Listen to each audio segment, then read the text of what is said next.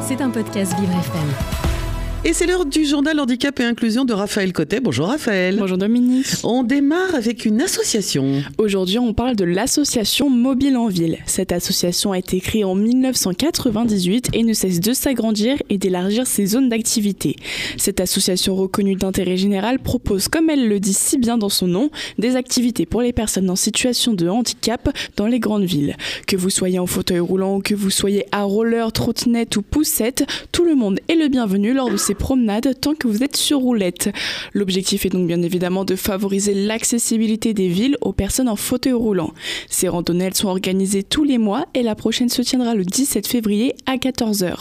Le rendez-vous se fait au 14 rue de Paris au gymnase dans le 14e arrondissement.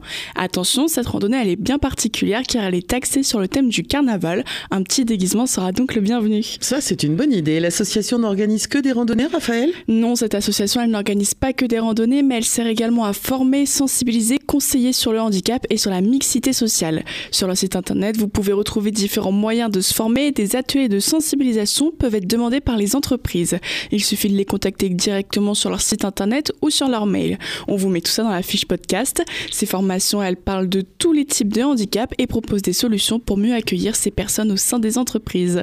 Euh, cette association, elle n'agit que dans les entreprises? Eh bien non, des activités de sensibilisation peuvent également être demandées pour les collèges, les universités, les particuliers et même les associations.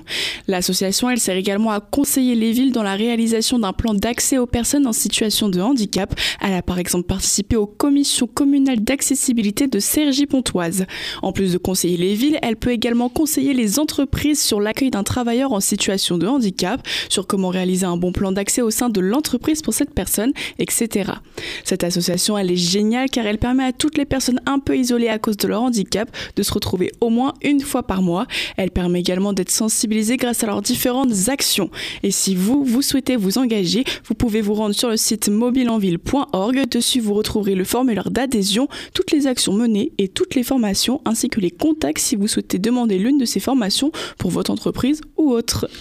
Très bien, mobileenville.org, on retrouvera ça évidemment dans le podcast. On continue, Raphaël, avec un moment inédit. Aujourd'hui, on parle également de Tiffany Mazar. Son nom ne vous est peut-être pas inconnu car elle est conférencière sur le handicap. En effet, Tiffany est atteinte de fibromyalgie, c'est une affection chronique qui se caractérise par des douleurs persistantes et une grosse fatigue.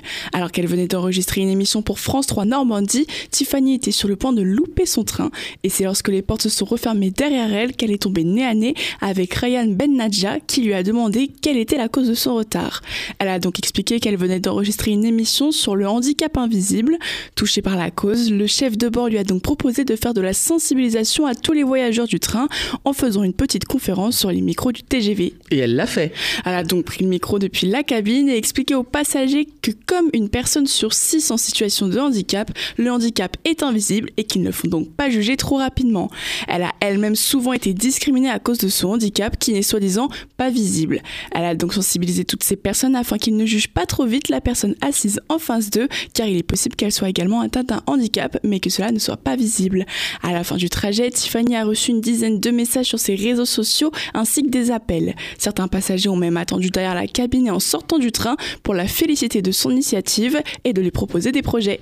Alors moi je pense que le premier projet à faire c'est que la SNCF lui fasse faire de la sensibilisation euh, euh, sur tous les trajets un peu longs euh, en train parce que c'est super intéressant mais quelle bonne idée le journal handicap et inclusion rempli de bonnes ondes positives de Raphaël Cotet tous les matins sur Vivre FM.